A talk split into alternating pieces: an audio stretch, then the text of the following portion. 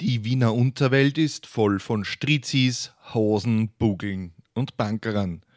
Die Wiener Gangster fackeln nicht lange. Wenn man sich mit einem anlegt, dann hat man schnell eine Kugel ja, oder zwei im Kopf. Nur um dann vom Täter selbst ins Krankenhaus gebracht zu werden. Ja, die Wiener Gangster hatten ihre eigene Ehre. Das ist ihre Geschichte.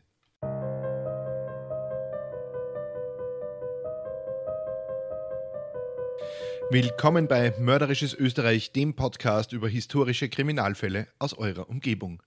Anhand von zeitgenössischen Berichten rekonstruieren wir die größten Verbrechen der Geschichte Österreichs und darüber hinaus. Am Ende gibt es noch den Klugschiss zum Schluss. Mein Name ist Peter und ich bin im Brotberuf Journalist. Heute habe ich etwas ganz Besonderes für euch.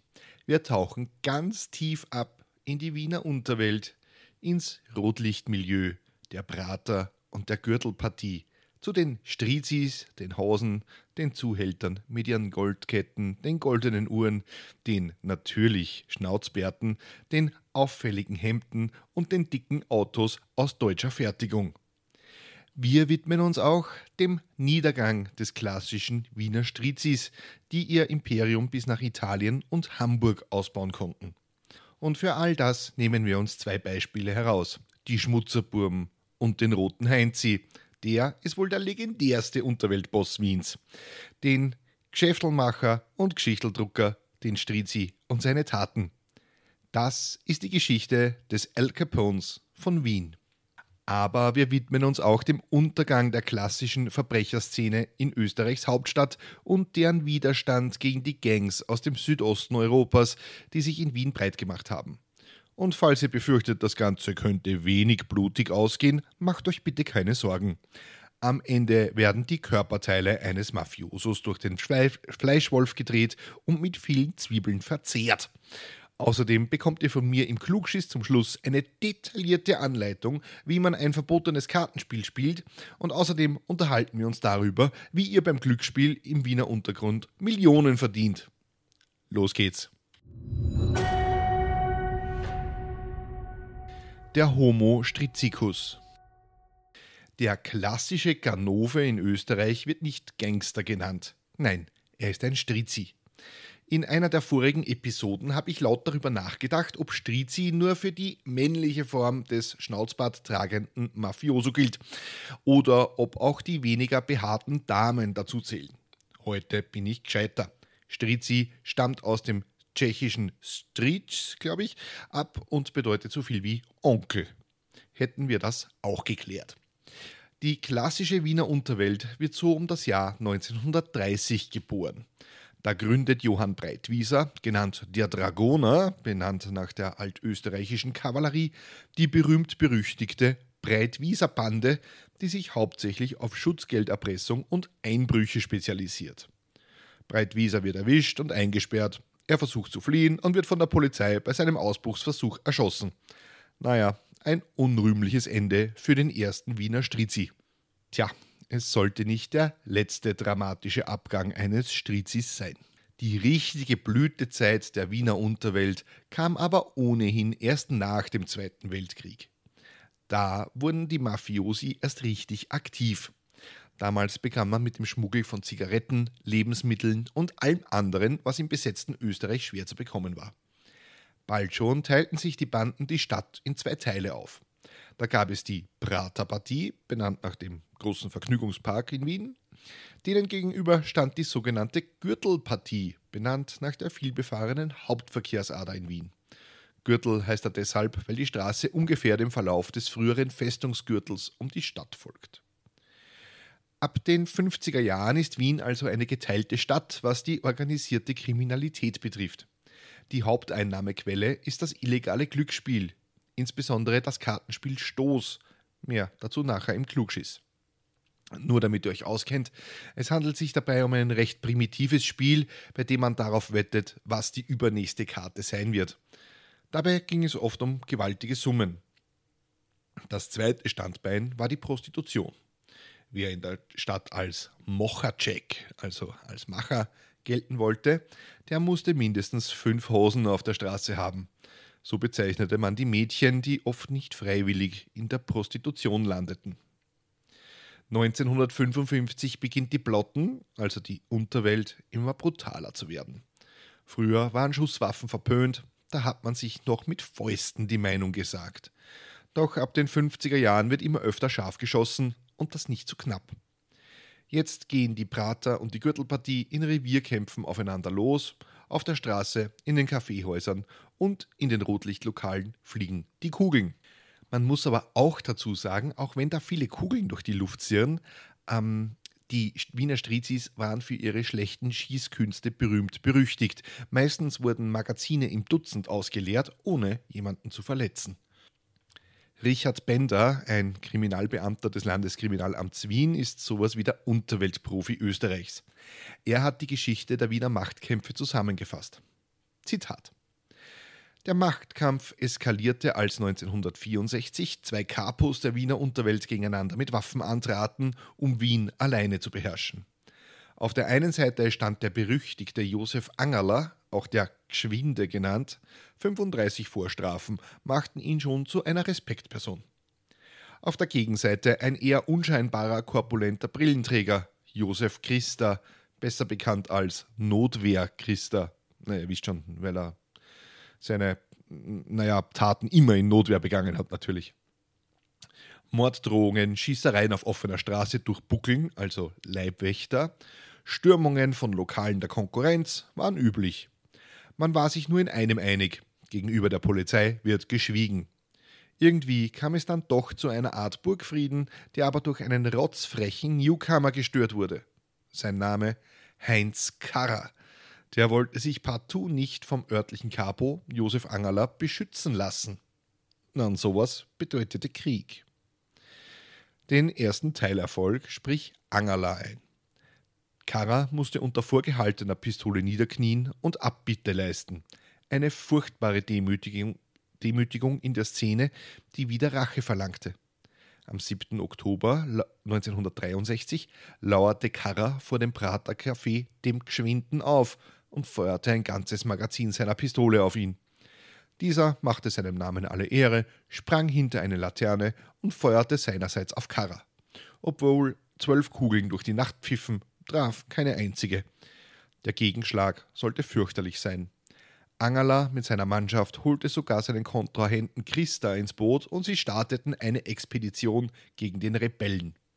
Hier war man sich einig, Wien sollte zwischen Angela und Christa aufgeteilt bleiben. Für einen dritten war kein Platz vorgesehen. Die Expeditionsteilnehmer stürmten in das Lokal Karras, aber dieser, nicht furchtsam, wehrt sich mit der Pistole. Offensichtlich waren die Schießkünste aller Beteiligten bescheiden und wieder wird bis zur letzten Patrone geschossen und niemand getroffen. Die nächste Runde gehörte der Polizei. Angela samt Anhang wird festgenommen und Kara stellt sich wenige Tage danach freiwillig. Interessant die identen Aussagen beider Kontrahenten. Alles halb so schlimm, es seien doch nur Gaspistolen verwendet worden. Wieso am Schauplatz die Hülsen scharfer Munition liegen blieben, war den Beteiligten völlig unverständlich. Glücklicherweise erkennt der Richter die Wahrheit, verurteilt die drei Frontmänner und verfügt ihre Einweisung in ein damals noch existierendes Arbeit Arbeitshaus. Der Plattenkrieg hatte damit eine Zeit lang Pause. Na klar, es waren ja auch schließlich alle drei Anführer in Haft. Die Schmutzerburm. Jetzt ist es die Zeit der Schmutzerburm, also von Alois und Norbert Schmutzer. Die beiden stammen aus dem Waldviertel und waren gelernte Fleischhauer. Vor allem Alois galt als bärenstark. Mit dem hat sich niemand angelegt und wenn es doch einer probiert hat, dann hat er schnell herausgefunden, dass ein Angriff auf den Hühnen zu den schlechtesten Entscheidungen seines Lebens gehörte. Alois Schmutzer soll einmal bei einer Schlägerei einen Türstock einfach so herausgerissen und seine Widersacher damit verprügelt haben. Schmutzer ist bis heute der Überzeugung, dass er nie etwas Unrechtes getan hat. Er ist nur einmal auf die Polizei los, als diese seinen Bruder mit ihren Gummiknüppeln natürlich völlig grundlos verprügelten. Da hat der Alois einfach einen schmiedeeisernen Ofen aus der Wand gerissen, über den Kopf gehoben und gemeint, wenn ihr den Norbert nicht in Ruhe lasst, dann hau ich euch den Ofen um die Ohren. Seit dieser Szene hätten die Ermittler einen Big auf ihn gehabt. Also die Polizei sei sauer auf den Lois gewesen und seitdem wollten sie ihm etwas anhängen. Er ist bis heute, nach seinen Aussagen, die Unschuld in Person. Auf der anderen Seite der Schmutzerburben standen Karl Pekarek und Oswald Stanker. Beid, die pflegten eine innige Feindschaft mit den Schmutzerburben. Es ging wie immer um das Stoßspiel und eine Menge Geld. Der Stanker war ein aufstrebender Stravanzer, ein fescher Bur. Der wollte die Stoßpartie übernehmen, also das Glücksspiel, das Illegale beherrschen. Zu Silvester eskaliert 1967, 68 die Lage. Pekarek und Stanker fahren in das Lokal der Schmutzerburm, das Café Domingo in Wien-Meidling. Die Schmutzers sehen die beiden Rivalen und fangen sie vor dem Lokal ab. Wer letztendlich das Feuer eröffnete, ist bis heute unklar. Norbert Schmutzer wird angeschossen.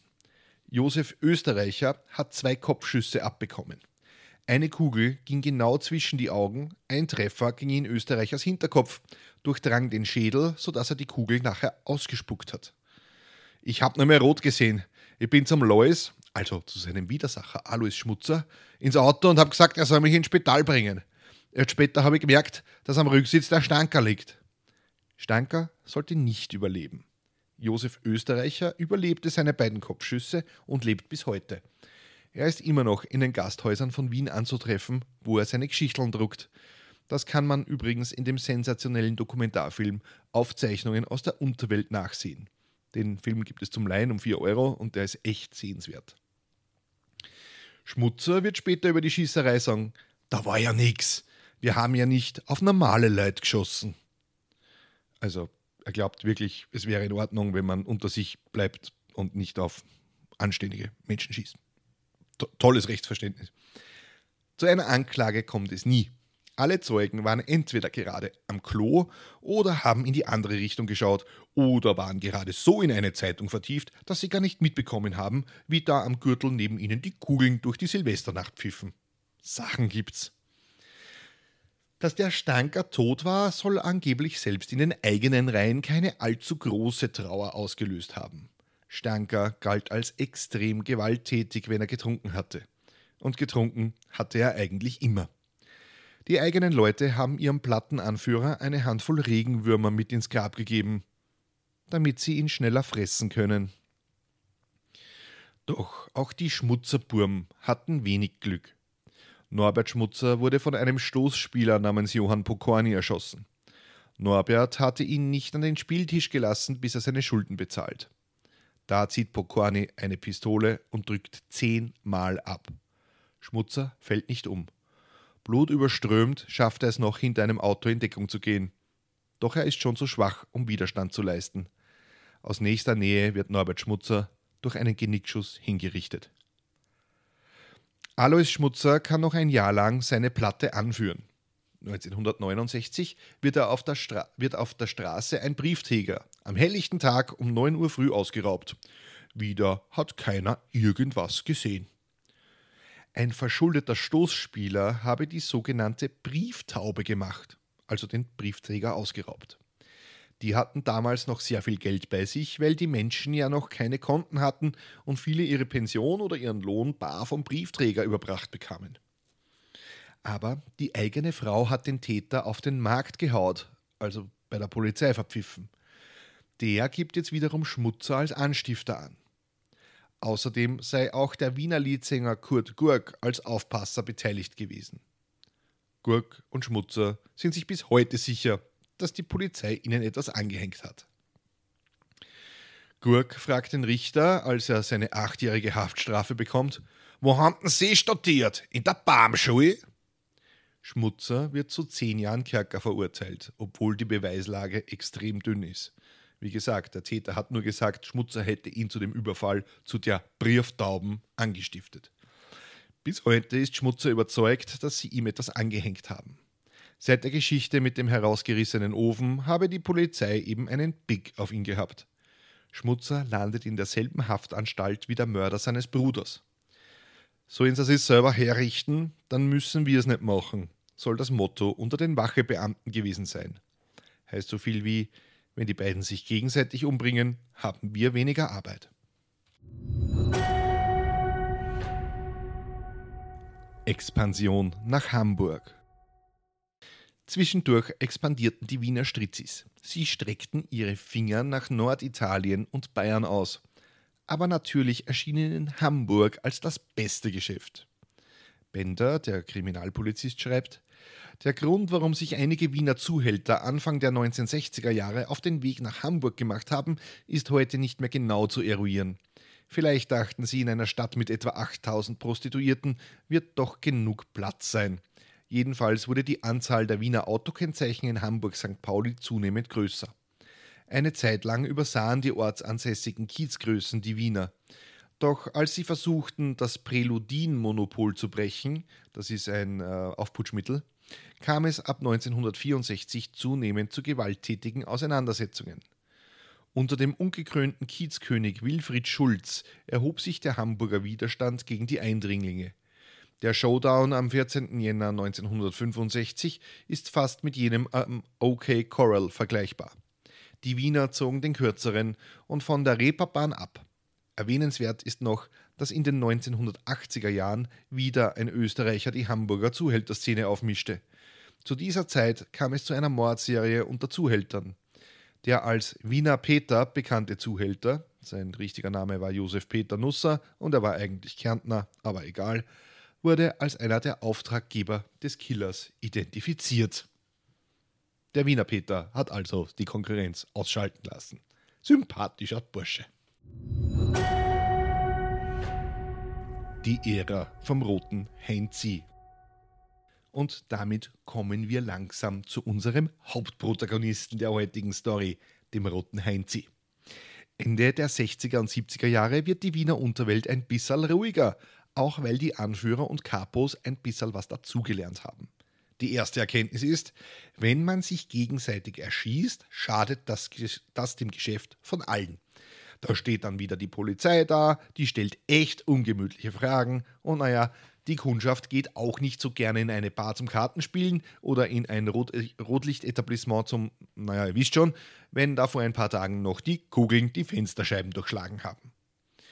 Die neuen großen Spieler auf der Platte traten nicht mehr martialisch nach außen als die Stoßkönige auf. Sie trugen Anzug und Krawatte und gaben sich wie im Hintergrund agierende Manager. Heinz Bachheimer, wegen seiner roten Haare genannt der rote Heinzi, war der Anführer und er begann recht geschickt die unterschiedlichen Partien zu vereinen. Bald war der fesche Mit-30er mit den maßgeschneiderten Anzügen der König der Unterwelt. Jeder wusste, dass der Heinzi in höchst illegale Geschäfte und Machenschaften verwickelt war. Man wusste, dass der rote Heinzi Einbrecherbanden befehligte, die vor allem in Deutschland auf Diebestour gingen. Außerdem war der Heinzi neben den üblichen Stoßspielen und Prostitution auch im Schmuggel ganz groß im Geschäft. Er konnte billigen Treibstoff organisieren, handelte mit Kunstgegenständen mit höchst dubiosen Herkunftsquellen aus Italien. Als einmal einige wertvolle Exponate aus der Villa Borghese in Rom verschwunden waren, da war es ein offenes Geheimnis, dass der Heinzi dahinter steckte. Aber wie das in Wien so üblich ist, man muss nur die richtigen Leute kennen und sie um den, um den Finger wickeln, dann passiert schon nichts. Politiker, Geschäftsleute und Polizeibeamte selbst wurden von Heinzi mit großzügigen Geschenken überschüttet. Der Heinzi kam sogar an Krimsekt und echten russischen Kaviar, was damals aufgrund des eisernen Vorhangs na, gar, gar kein leichtes Unterfangen war. Die Polizei wusste viel von den Machenschaften vom roten Heinzi, hatte aber keinen einzigen Beweis. Und die Motivation, da wirklich gegen den Unterweltboss zu ermitteln, naja, die fehlte halt auch. Ausgerechnet ein junger Kriminalbeamter sollte dabei helfen, der glänzenden Karriere des roten Heinzis ein Ende zu bereiten. Sein Name Max Edelbacher. Der Mercedes und die hilflose Polizei. In Österreich ist Max Edelbacher eine Legende. Er gilt als einer der besten Ermittler, den die Wiener Polizei jemals hatte. Später leitete er das Wiener Sicherheitsbüro, war also der Polizeichef der Bundeshauptstadt. Danach war er für die UNO und die OSZE tätig. Jetzt ist er in Pension und schreibt hauptsächlich sehr lesenswerte Bücher, die ich euch alle sehr ans Herz lege. Manchmal gibt Max Edelbacher auch noch Vorlesungen an der Uni, die man sich als Gasthörer gerne anhören kann. Vor alledem war Max Edelbacher aber ein junger Polizist in dem wenig prestigeträchtigen Referat zur Bekämpfung von Autodiebstählen. Während andere Mörder suchten und Terroristen jagten, verglich Edelbacher mit seinen Kollegen Nummerntafeln und durchsuchte die Kartei nach gestohlenen Fahrzeugen. Naja, richtig glamourös ist es nicht. Als Edelbacher eines Morgens zur Arbeit ging, fiel ihm in der Thalia-Straße ein silberfarbener Mercedes S-Klasse mit Hamburger Kennzeichen auf. Das war an sich schon ungewöhnlich. Edelbacher notierte sich das Kennzeichen und begann im Referat für Kraftfahrzeugdiebstahl seine Kartei durchzusehen. Tatsächlich, der Mercedes war in Hamburg als gestohlen gemeldet worden und zur Fahndung ausgeschrieben. Daraufhin legten sich Edelbacher und seine Kollegen auf die Lauer und observierten den Mercedes. Als der naja Besitzer zu, zu seinem Fahrzeug ging, schlugen die Ermittler zu. Wie sich herausstellte, handelte es sich um einen Mitarbeiter vom Roten Heinzi. Der verwaltete für den Wiener Unterweltboss einen Gebrauchtwagenhandel in der Brigittenau. Naja, ihr könnt euch ja jetzt denken, woher diese Gebrauchtwagen alle stammten. Klarer Fall für die Ermittler, oder? Wiener Autoschiebering aufgedeckt, Hensi Bachheimer an der Spitze, noch ein bisschen ermitteln, dann bumm, zack, Hefen, tschüss, Mafiaboss. Naja, ganz so einfach war das nicht. Wir reden schließlich vom Wien der 70er Jahre und wie man weiß, war die Polizei damals, naja, ich will nicht sagen unmotiviert unterfinanziert und durchsetzt von politischen Günstlingen. Ich gebe Max Edelbacher das Wort, der sich ein wenig eleganter ausdrücken kann als ich. Zitat.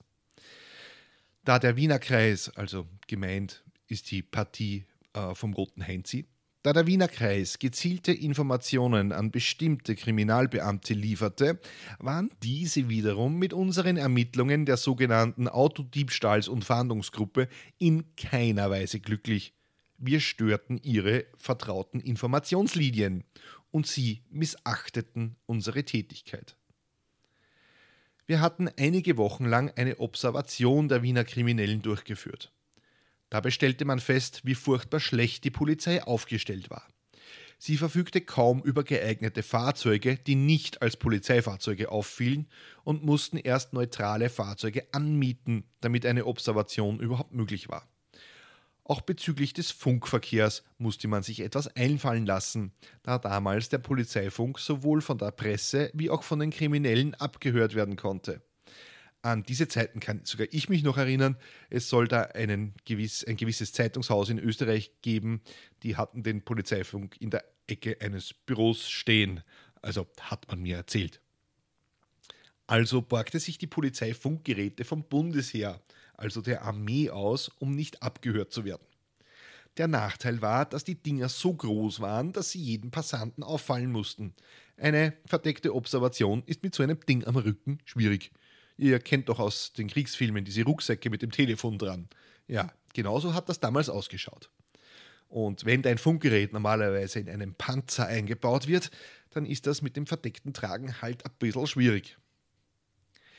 Erst als sich Ermittlergruppen aus Zürich und Bayern über die schlechte Ausrüstung der Wiener Polizei beschwerten, wurde die Technik erneuert.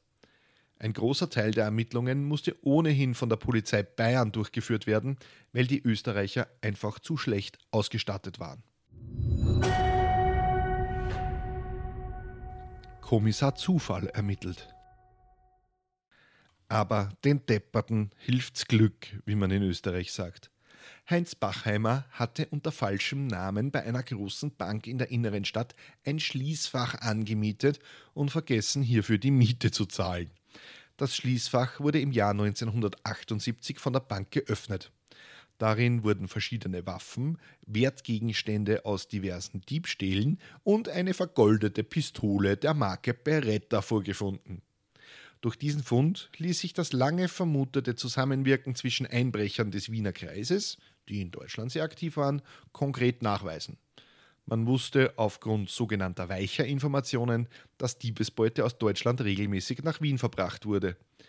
Einiges von dem Diebesgut soll anlässlich eines Boxkampfes von dem ehemaligen österreichischen Europameister Hans Orsolitsch in der Wiener Stadthalle an Bachheimer übergeben worden sein. Und jetzt liegt es da, bei einer großen Bank, vor den Ermittlern und den Bankbeamten. Die Polizei hat also Diebesgut gefunden, weil der oberste Mafiaboss vergessen hatte, die Miete für das Schließfach zu bezahlen. Das ist so Peak Österreich, wirklich. Die Polizei wusste also von den gestohlenen Autos, den Einbrüchen in Deutschland und dann kam auch noch illegaler Waffenbesitz dazu. Endlich hatten die Ermittler etwas in der Hand und sie konnten tatsächlich einen Haftbefehl erwirken. Heinz Bachheimer, der Rote, und Waldemar Gehmeier, genannt Waldi, Freund und Komplize des Roten Heinzis, wurden sofort in Wien festgenommen. Die Nummer 3 der Wiener Mafia, Franz Altmann, genannt der Alte, konnte aber flüchten.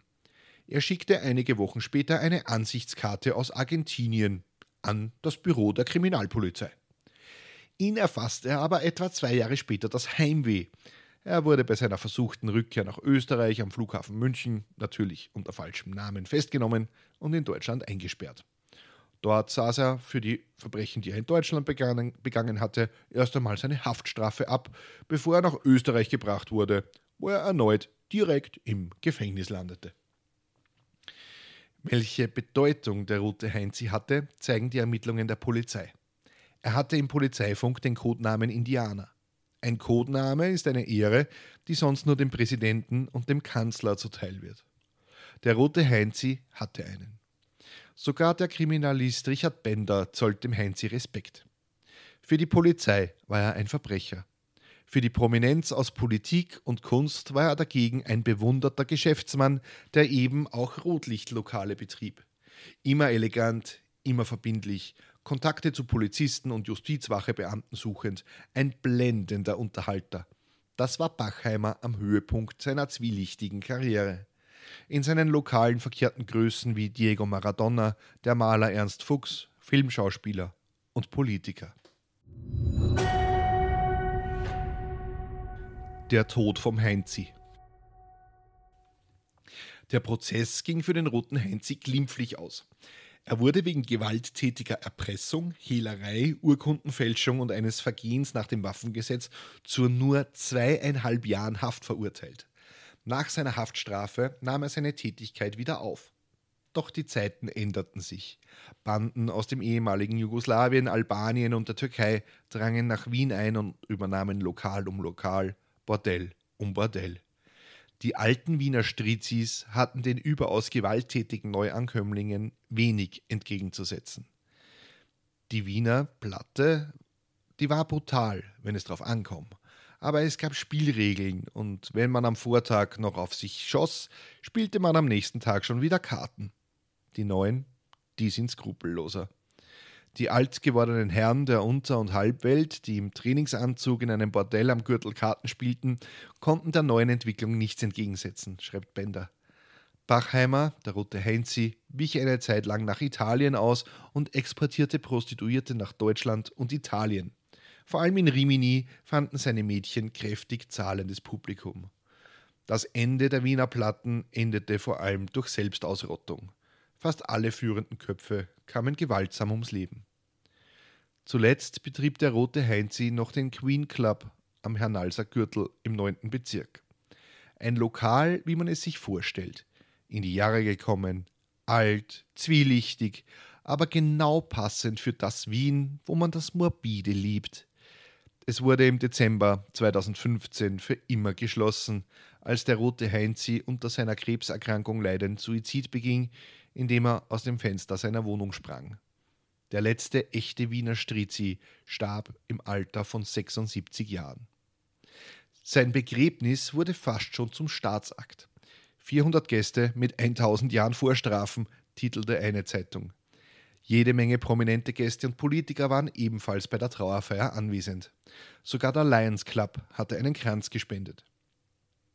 Selbst zum eigenen Geschäft, dem Rotlicht, hatte der rote Heinz die Zeit seines Lebens ein ambivalentes Verhältnis. Vom Handelskeh ist er damals mit seiner Frau weggezogen.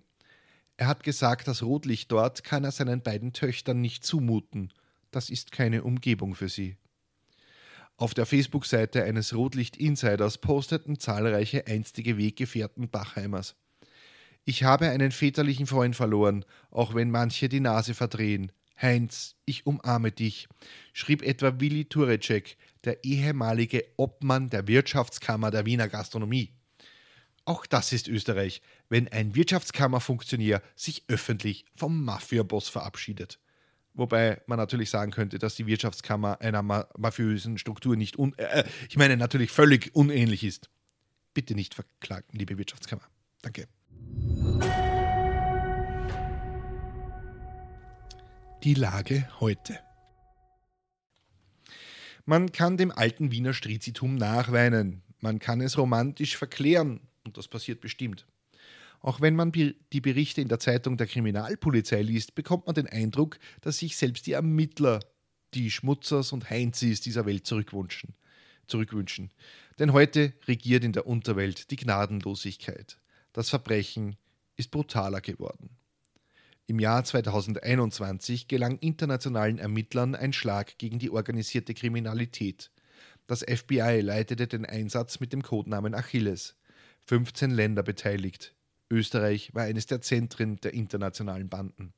Es gab 67 Hausdurchsuchungen allein in Wien, 81 Festnahmen, 35 Waffen und 707 Kilo Drogen, hauptsächlich Kokain und Heroin, wurden sichergestellt. Im Zuge der Ermittlungen wurde ein Folterkeller in Wien ausgehoben.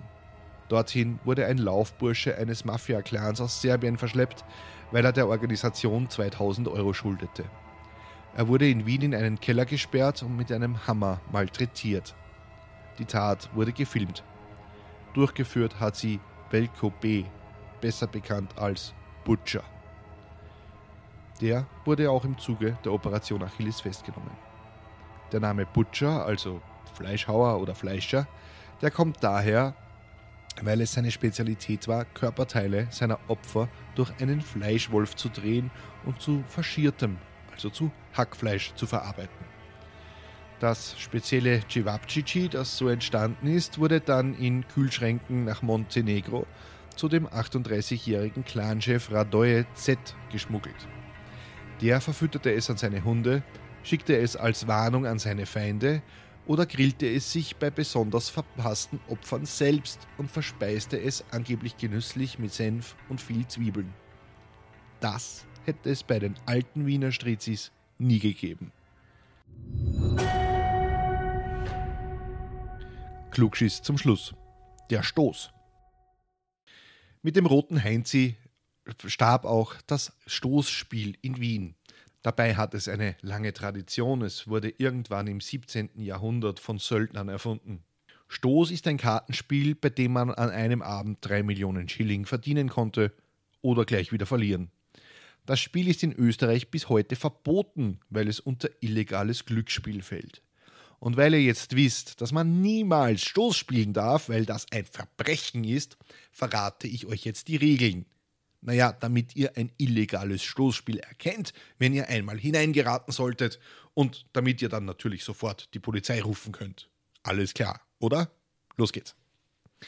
Auf der Längsseite des Tisches sitzt ein Spieler des Hauses, also die Bank der sogenannte Bankerer, der sitzt etwa 10 bis 15 Spielern gegenüber. Die Spieler nennt man Galerie. Der Name kommt vom Fotoalbum der Polizei, wo die meisten Spieler wohl ohnehin verewigt sind. Das wird nämlich in Österreich auch Galerie genannt. Gespielt wird mit einem Kartensatz doppeldeutscher Karten. Für alle, die nicht aus Bayern oder Österreich kommen, doppeldeutsche Karten tragen nicht die klassischen Symbole Pik, Ass, Herz und Kreuz, sondern Schelle, Eicheln, Herz und Blatt. Statt Bube, Dame, König sind Figuren aus Wilhelm Tell abgebildet. Der Bube ist der Unter, die Dame der Ober und der König, naja, der König. Wobei niemand sagt Unter und Ober, sondern zum Buben eben Buben und zur Dame eben Dame, obwohl der eigentlich ein Mann ist. Aber ist ja wurscht. Asse gibt es eigentlich auch, aber die sind den vier Jahreszeiten zugeordnet. Klingt kompliziert, aber im Prinzip sind es ganz normale Spielkarten zum, Schnatz, zum Schnapsen. Sie sehen nur ein wenig anders aus. Jetzt werden zwei quadratische Platten auf den Tisch gelegt. Zur Not können das auch Bierdeckel sein. Diese sind dann sind an den Ecken mit den jeweiligen Werten der Spielkarten markiert. Doppeldeutsche Spielkarten beginnen mit der 7, das ist die, der geringste Wert, und enden mit einem Ass, also Frühling, Herbst und Winter äh, und Sommer. Also eine Ecke steht für 7, eine für 8, eine für 9, eine für 10, Ober, Unter, König und Ass. Jetzt legt die Galerie, also die Spieler, legen ihre Einsätze auf eine Ecke. Der Bankerer zieht dann immer zwei Karten vom Stapel. Die erste Karte verliert, die zweite gewinnt. Also wenn zum Beispiel als erstes ein König gezogen wird, dann verlieren alle, die auf König gesetzt haben. Ist die zweite Karte eine 8, dann gewinnen alle, die auf die 8 gesetzt haben.